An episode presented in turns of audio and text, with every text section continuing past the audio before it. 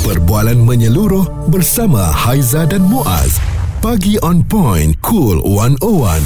Semasa dan Social. Haizan dan Muaz uh, nak sama-sama menggali untuk mengetahui apa sebenarnya um, cuci duit itu mm-hmm. uh, ataupun kita panggil pengubahan wang haram. Okey, ini antara perkataan yang cukup popular dan ramai mula nak ambil tahu apabila ada banyak kes-kes yang telah pun uh, disabitkan kesalahan mm-hmm. mengenai cuci duit ini.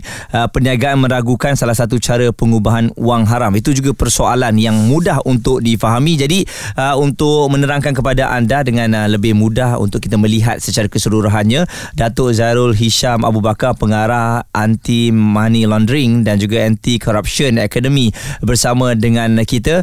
Datuk, kalau dilihat mengenai cuci duit ini, semua orang nak ambil tahu dah mengenai perkara ini. Hmm. Um, secara mudahnya untuk kita faham mengenai apa itu pengubahan wang haram ataupun cuci duit. Silakan Datuk, adakah semudah kedai ada tapi tak ada orang datang tetapi bertahun-tahun masih lagi bertahan? Survive. terima kasih, terima kasih, terima kasih. Dia kalau ikut bahasa mudah ni pengubahan haram ni kalau ikut tengok daripada general uh, definisi lah. Dia ada banyak definisi. Boleh yang tapi definisi yang boleh saya simplify ni adalah proses menjadikan hasil yang diperolehi daripada uh, kegiatan haram uh, supaya yang kelihatan sah di mata umum. Mm-hmm. Eh uh, bila kita bercerita tentang kegiatan haram ni dia melibatkan uh, uh, proses daripada uh, aktiviti yang menyalahi undang-undang. Uh, seperti uh, terlibat dalam kegiatan rasuah, uh, kegiatan uh, pengedaran dada, mm-hmm kan rompakan pecahan mana even pengelakan cukai lembaga hasil dan duty custom juga dianggap salah satu kesalahan yang ditakrifkan di bawah Atta Amla. Hmm, Atta okay. Amla ni kalau di, kalau kita bercerita tentang pengubahan haram ni topik ni masa di awal-awal ni yang telah diwujudkan pada tahun 2001. Hmm. Jadi public mungkin masa tu tak berapa aware tentang apalah money laundering ni. Is it like duit kotor yang kena mm-hmm. apa dakwah bersihkan uh, mm-hmm. masuk dalam mesin uh, then bersihkan uh, then jadi uh, uh, bersih lah mm-hmm. and yeah. but there is a, basically I tak tak salahkan memang gender term is like that. Mm-hmm. Jadi bila melibatkan pengubahan wang haram ni kita melibatkan ada tiga proses lah proses pertama tu dipanggil placement. Uh, placement uh, dan proses kedua melibatkan dipanggil uh, uh, layering dan ketiganya proses integration. So bila bercerita tentang proses placement yang duit hasil kotoran ni yang daripada aktiviti-aktiviti jenayah yang saya katakan tadi ni bagaimana nak kelihatan bersih di mata umum di mata publik di mata penguasa So salah satu paling mudah dia letakkan di dalam bank. Mm-hmm. Tetapi dalam sistem perbankan detection sekarang ni semakin baik. Mm-hmm. Uh, ini saya puji uh, pihak bank negara yang sentiasa beka dalam memantau kegiatan-kegiatan uh, yang sedemikian yang menggunakan sistem perbankan untuk cuci duit-duit kotor ni. Mm-hmm. Tetapi uh, along the way uh, this uh, money launderer ni yang kaki mengubah waram ni dia very creative. They always looking for the opportunity. Cari peluang macam mana nak cuci ni dengan cara lebih systematic, mm-hmm. more structured. So salah satu tu dia mulalah involve dalam perniagaan uh, yang dikatakan yang paling mudahnya adalah perniagaan restoran mm-hmm. ataupun uh, workshop, kedai bunga. Kadang-kadang bila kita tengok kedai bunga, berapa lah sangat transaksi yang boleh kita beli lah average lah. Mm-hmm. Tapi bila kita tengok bila ini tugas pegawai penyiasat uh, um, uh, money laundering. So apabila dilihat uh, bank transaksi banking transaction. So kalau kita deal dengan cash, kita tak lagi nak simpan cash mm-hmm. bertantan dalam rumah. Mm. So the most important thing dia akan last kali dia akan masuk ke dalam banking system. Mm-hmm. So macam mana dia nak masuk dalam banking system? Untuk mengkaburi mata pegawai bank yang memantau akaun kita ni dengan menunjukkan bahawa kita mempunyai satu uh, bisnes yang legitimate mm-hmm. yang sah. Tapi kalau kita pergi tengok kedai dia kita perhati macam saudara Muaz mention tentang kedai makan uh, sendu. Hmm. tapi transaksi mungkin kalau kita lihat daripada transaksi bank Mantap uh, Mantap. Dahsyat Tiap-tiap bulan. Tiap-tiap masuk In and out In uh-uh. out. Dia selalunya Dia akan buat in in in in and then out. Oh. In in in and then out. Supaya nampak bahawa dia ada legitimate business. So Okay. this is one of the concepts of the money launderers ah. Supaya and then money launderer ni bila dia nak menggunakan accounts ni uh, selalunya dia akan menggunakan pihak ketiga yang naif lah. Responsif menyeluruh tentang isu semasa dan sosial. Pagi on point bersama Haiza dan Muaz. Di Cool 101. Terima kasih uh, sebab ramai juga yang nak ambil tahu ni mengenai bagaimana cara pengubahan wang haram. Mm-hmm. Namanya pun dah haram. Jadi kalau anda buat dia memang haram. Ah, Senang. betul, betul. Ah, cuma kita kadang-kadang tertanya-tanya entiti money laundering yang paling j apa yang paling senang atau mudah untuk kita ketahui dan kita tengok ini pada apa yang kita rasa. Mm-hmm. Contohnya seperti Adobe layan diri, uh, car wash, kedai makan yang orang tak ada tapi dia steady. Sebab ada kedai yang steady pun struggle untuk mendapatkan keuntungan. Mm-hmm. Hari-hari nampak toke di pening kepala. ada kedai yang nampak toke hari-hari senyum walaupun orang tak ada. Kita cerita kadang-kadang juga eh antara pengalaman lah eh. Ha. Kita minum-minum kopi Muaz eh. Kita nampak ada kedai yang eh dia hari-hari uh, lap cermin kedai. Ha-ha. Tapi kita Aman je hidup dia. Ah, aman. Kita dah seratus kali minum kat kedai tu susah nak nampak ada orang melanggan di kedai dia. Mm-mm. Beli barang di kedai dia. Okey. Jadi Datuk Zairul Hisham Abu Bakar pengarah Anti Money Laundering and Anti Corruption Academy akan berkongsi lagi dengan uh, kita semualah Haiza Muaz dan anda pendengar-pendengar Kuluan Owan mungkin yang kurang tahu tentang money laundering ini. Mm-hmm. Okey dan apa yang dikongsikan um, sebentar tadi uh, Datuk ada bagi tahu tentang cara mereka nak melindungi yang mereka ni adalah money launderer mm. dengan membuat um, transfer duit dan sebagainya dan orang-orang yang berisiko ni sebenarnya siapa Datuk? Adakah kami-kami semua yang tak tahu ni boleh dijadikan sebagai orang tengah untuk money laundry? Ah, terima kasih, terima kasih. Dia kalau saya nak generalize bahawa hanya melibatkan certain kategori ni uh, to me is not fair. Hmm. Uh, berdasarkan pengalaman saya sebagai seorang pegawai penyiasat dan sebagai financial uh, intelligence analyst saya tengok pattern ada juga daripada yang daripada uh, bijak pandai daripada kategori orang panggil T20 lah Hmm. pun terlibat dalam kegiatan money laundering cuma mm-hmm. bezanya mungkin amount Ya. kalau T20 of course amount yang terlibat pun besar, Besar. lah. Mm-mm. Tapi yang mungkin yang B40 tu amount terlibat tu kecil. Mm. Tapi bila kita bercerita tentang volume individu yang terlibat dalam kegiatan money laundering ni, dia mungkin terlibat secara tidak langsung. Eh, mereka-mereka naif yang tidak terlibat secara tidak langsung yang semacam saya sedikit uh, saya yantakan tadi ialah mereka yang seperti pelajar Hmm. Hmm. yang yang try to get a quick money yang cuba nak dapatkan duit yang cepat Ini berisiko, menyewakan. eh? Ha, dia mu- mudah risiko kadang-kadang dia buka account sampai uh, 2 3 account jadi yang dia pakai mungkin satu account Mm-mm. Hmm. tapi yang dua account lagi dia nampak peluang untuk digunakan ke, uh, untuk bagi mendapat dipanggil duit sewaan Mm. yang dibayar setiap bulan. Dua setiap bulan kalau kita bayangkan in average lah, ada sedikit-sedikit money laundering ni willing to pay per account RM5,000 Oh, per month.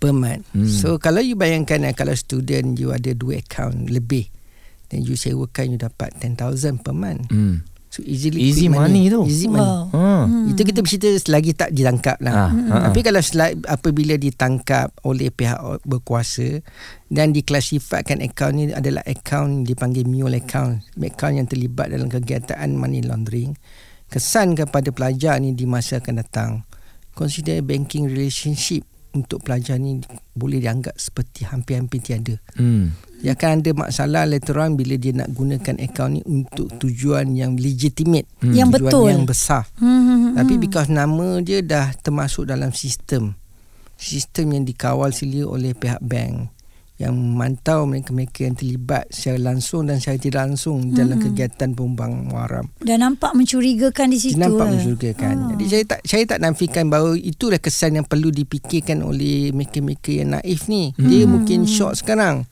Tapi seksa di masa akan datang Hmm. jadi bayangkan lah struggling kalau you hidup dalam negara kita then you been categorized sebagai kategori B40 Hmm. and then you account you dah tak boleh account you dah di di senarai hitam oleh pihak bank. Oh, susah tu. So you bayangkan lah hidup dalam dunia yang tiada akaun perbankan yang then you have to deal with the cash. Yes. Ini kita bercerita tentang uh, golongan pelajar. Mm-mm. Bagaimana golongan betul-betul di bawah B40 Hmm. yang duduk di rural di kawasan pedalaman, kawasan kampung yang tak tahu tentang apatah lagi penggunaan pen. Dan akaun-akaun yang berkenaan kalau you google lah, you type akaun untuk disewa, Memang ada. memang Ada. Oh. You type lah dalam Facebook akaun untuk disewa. Memang bersepah. Tapi itu secara terang-terangan eh Datuk dibuat. Ada demand dan supply ni. Ah. Ya betul. Ah. Saya agree. Dia, dia when there is a demand and supply, Ha ah. benda Confirm. tu semua confirm jadi. Benda lah confirm. Mungkin juga ada kes-kes yang melibatkan akaun yang disewa tu oleh akaun ahli keluarga mereka yang dah mati. Ah, betul. Kan? Jadi uh, dia kalau ikutkan normal rutin etik of dia ni bila kita ada keluarga member kita meninggal dunia kita wajib maklumkan pada pihak berkenaan. Hmm. So contohnya kalau katakan uh, yang meninggal tu adalah penerima pencen. Hmm. So dia wajib maklumkan kepada pihak uh, yang berkenaan seperti JPA untuk memberhentikan pencen berkenaan. Mm-mm. Ya. Pihak bank untuk uh, apa stop supaya proses-proses uh, faraid boleh dijalankan kalau Mm-mm. ikut uh, hukum-hukum Islam. Hmm. Kalau yang bukan ikut hukum uh, Islam mungkin dibagikan sebagai harta pusaka. Mm-mm. Ya. Jadi kita dah settle untuk golongan student, golongan B40 dan ada juga golongan yang graduate Hmm. yang uh, mungkin struggling selepas graduate susah dapat kerja.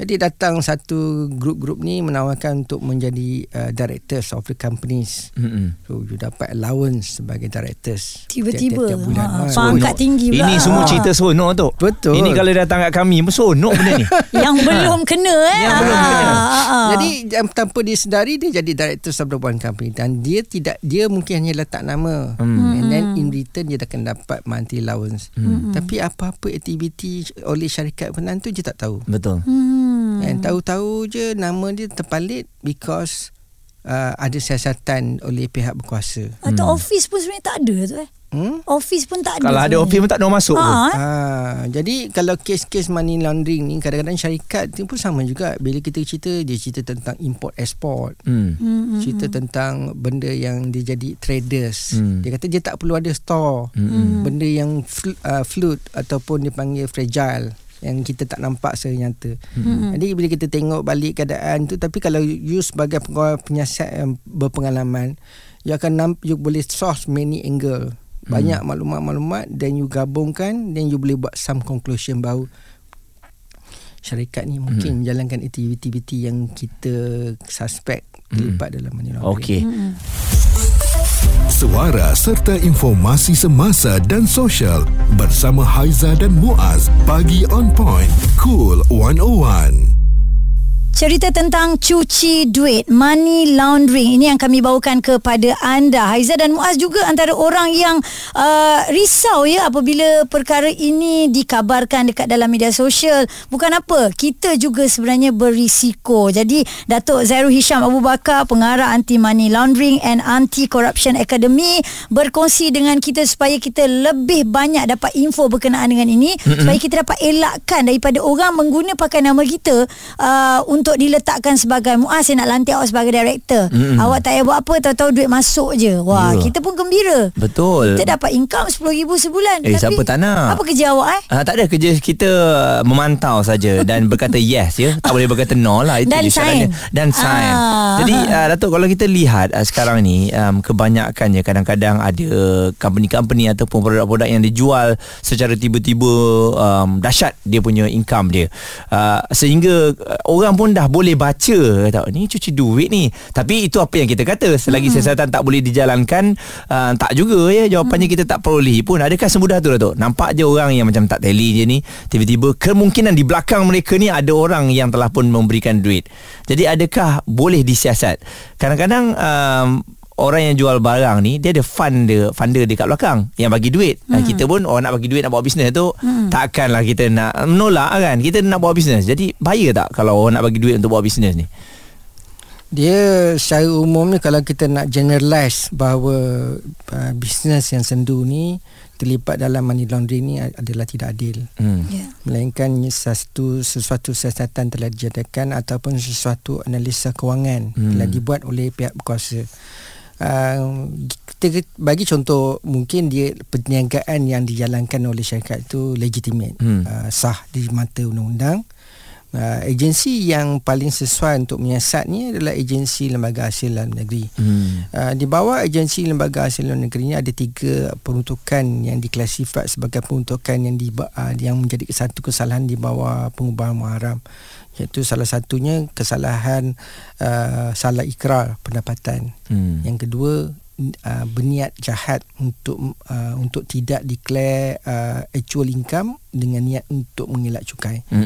uh, dan itu antara kesalahan yang paling nyata lah Ya. jadi kalau kita menjalankan suatu perniagaan dan dia eh, dengan cara uh, niatnya untuk menipu kerajaan uh, dengan tidak menyatakan ataupun tidak memperincikan perniagaan tu dengan secara detail Tak declare. dengan tidak ya. menyimpan rekod Hmm. merupakan salah satu kesalahan di bawah atas lembaga hasil dan juga di bawah atas pembawa haram. Hmm. Jadi konsekuensi dia semalam kalau kita bercerita tentang proses siasatan ni teknologi ni sekarang ni kita di zaman teknologi maklumat-maklumat tu uh, mudah didapati. Mhm. Uh, kalau masuk di dalam sistem perbankan bank ada rekod.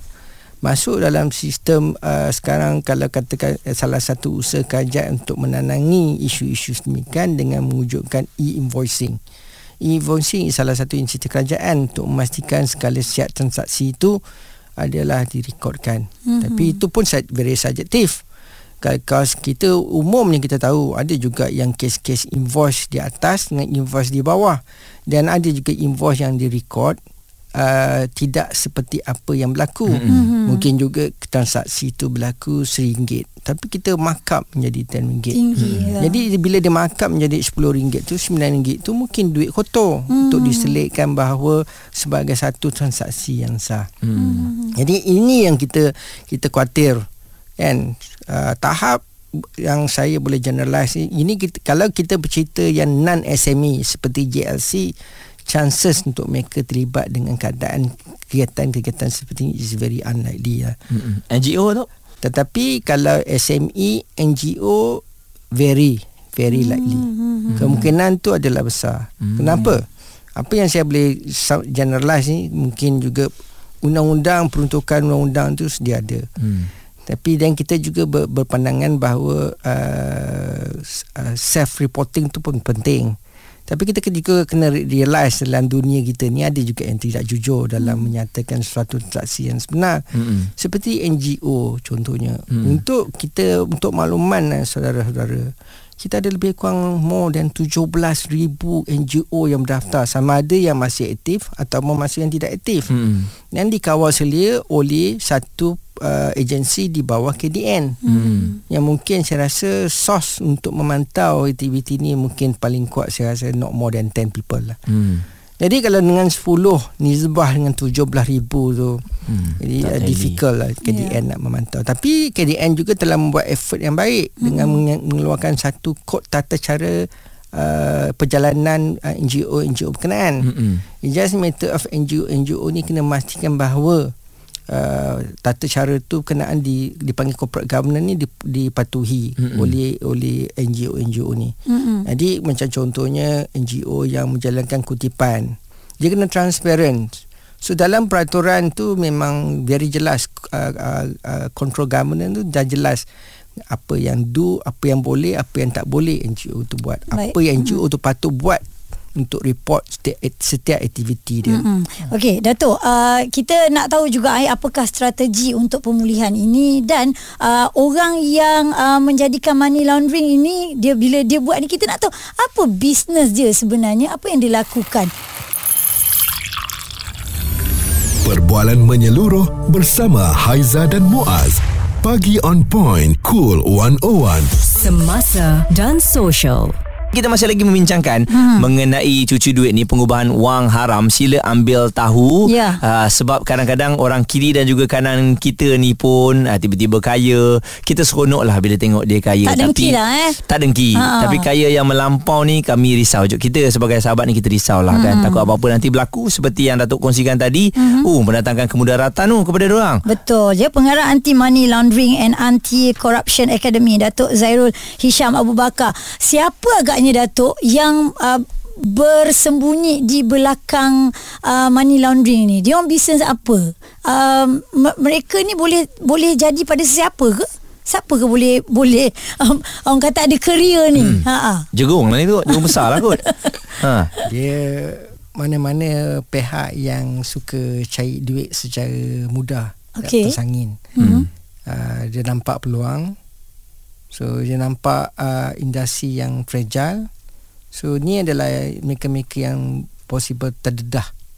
Jadi kalau katakan contohnya kalau you adalah terlibat dalam syndicate jual beli dadah and you nak jadi money launderer ni kadang-kadang you pun tak tahu macam mana proses ni Mm-mm. uh, being the uh, drug smugglers ataupun drug traffickers ni you tak boleh tahu tapi maker yang terlibat selalunya maker yang faham tentang what is going on in the industry how industry to work hmm. macam mana sistem perbankan ini bekerja bagaimana sistem detection oleh pihak agensi bagaimana sistem siasatan jadi proses-proses maker-maker yang tahu loophole ni uh, kelemahan uh, sistem-sistem ni yang menjadikan advantage kepada pihak yang yang berkepentingan untuk menjalankan aktiviti Dia Mm-mm. dia boleh berlindung di sebalik agama, FMB, uh, apa saja tu eh.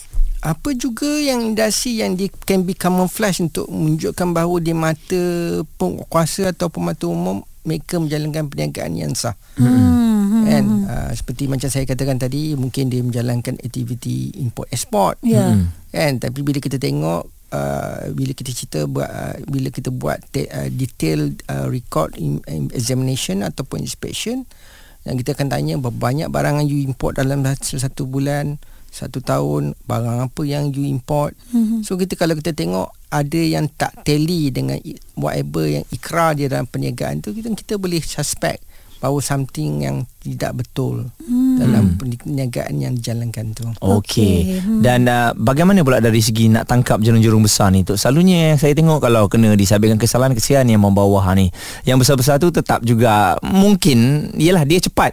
Ah, Adakah Datuk bersetuju Dia orang ni cepat Kalau um, Dari segi pihak kementerian ke Siapa saja Cuba menyiasat Dia dah beralih kepada Dua tiga bisnes Maklumlah dia sekali jalan Untuk money laundering ni Berapa orang dia cari Ramai di bawah dia tu mm-hmm. Yang yang keluarkan duitnya Seorang Ataupun dua orang Tapi di bawahnya tu ada 10 20 Seluruh Malaysia mungkin Ni soalan yang paling tricky sikit lah. Hmm. Tapi sebenarnya kalau kita bertengok daripada secara umum undang-undang sedia ada adakah sedia undang-undang sedia ada mencukupi atau tidak. hmm. Secara umum ni saya kata undang-undang sedia ada ni iaitu undang-undang money laundering dan juga undang-undang yang berkait dengan undang-undang money laundering ni memang dah cukup mantap. Hmm. Cukup uh, komprehensif, lengkap. It just matter of uh, analisa uh, siasatan berkenaan yang mungkin dia mengambil masa. Hmm. Jadi transaksi kena ingat bahawa kalau money laundering ni one of the method uh, apabila dia melibatkan proses uh, layering dengan integration tu dia akan menyukarkan lagi proses siasatan. Hmm. Mungkin dia boleh detect tapi hmm. pada time kita detect mungkin uh, money launderer ni dah fly off. Hmm. So contohnya so kita bagi mudah lah uh, whatever transaksi yang ber- berlaku di dalam sistem perbankan is detectable.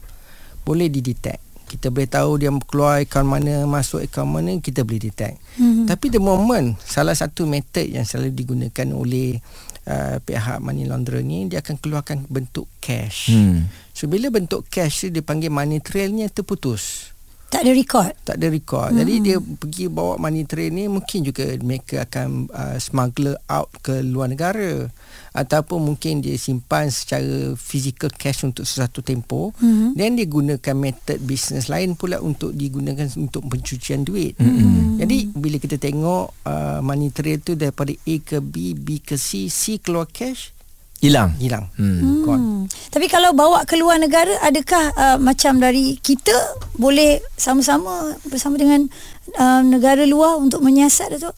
Uh, kerjasama antara pihak agensi antara uh, negara kita dengan negara-negara jiran dan juga negara-negara almost uh, satu dunia ni core practice is very good. Mm. This is one of the good initiative by the government. Ya. Uh, pertama sekali uh, bank negara even pihak polis, pihak SPRM dia mempunyai uh, very good mature cooperation with other agency. Jadi hmm. dia boleh tahu hmm. kalau duit kotor tu masuk, duit kotor tu keluar. Dan kalau katakan duit kotor ni bila kita dalam siasatan belum sempat kita ambil tindakan untuk uh, menyita ataupun Bekukan membekukan akaun tu duit hmm. tu telah ditransfer tapi kita boleh minta pihak dan ada parti yang the recipient of the money tu untuk membantu kita untuk menahan untuk membekukan duit berkenaan untuk, untuk dipulangkan balik ke negara kita hmm. jika duit yang dikatakan itu adalah subject matter of the investigation responsif menyeluruh tentang isu semasa dan sosial. Pagi on point bersama Haiza dan Muaz di Cool 101.